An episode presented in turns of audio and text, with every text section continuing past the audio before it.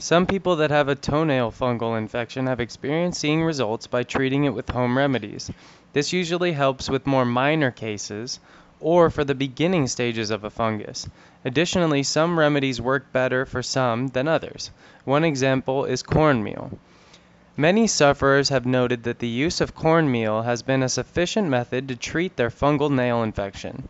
This, however, is not a medical treatment, nor is it a cure, so results may vary. Begin this treatment by making a cornmeal soak. Use a small container, but big enough for your foot to fit in, and place about an inch of cornmeal over your foot. Proceed by adding about an inch of lukewarm water over the cornmeal and allow it to sit for about an hour, allowing for the concoction to form.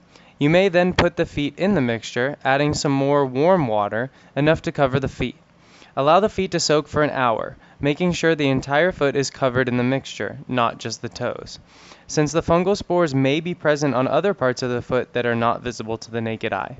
Finally, you may wash off the cornmeal water mixture from your feet and pat the feet and toes dry with a towel. You may repeat this process once per week until you notice improvement and clearing.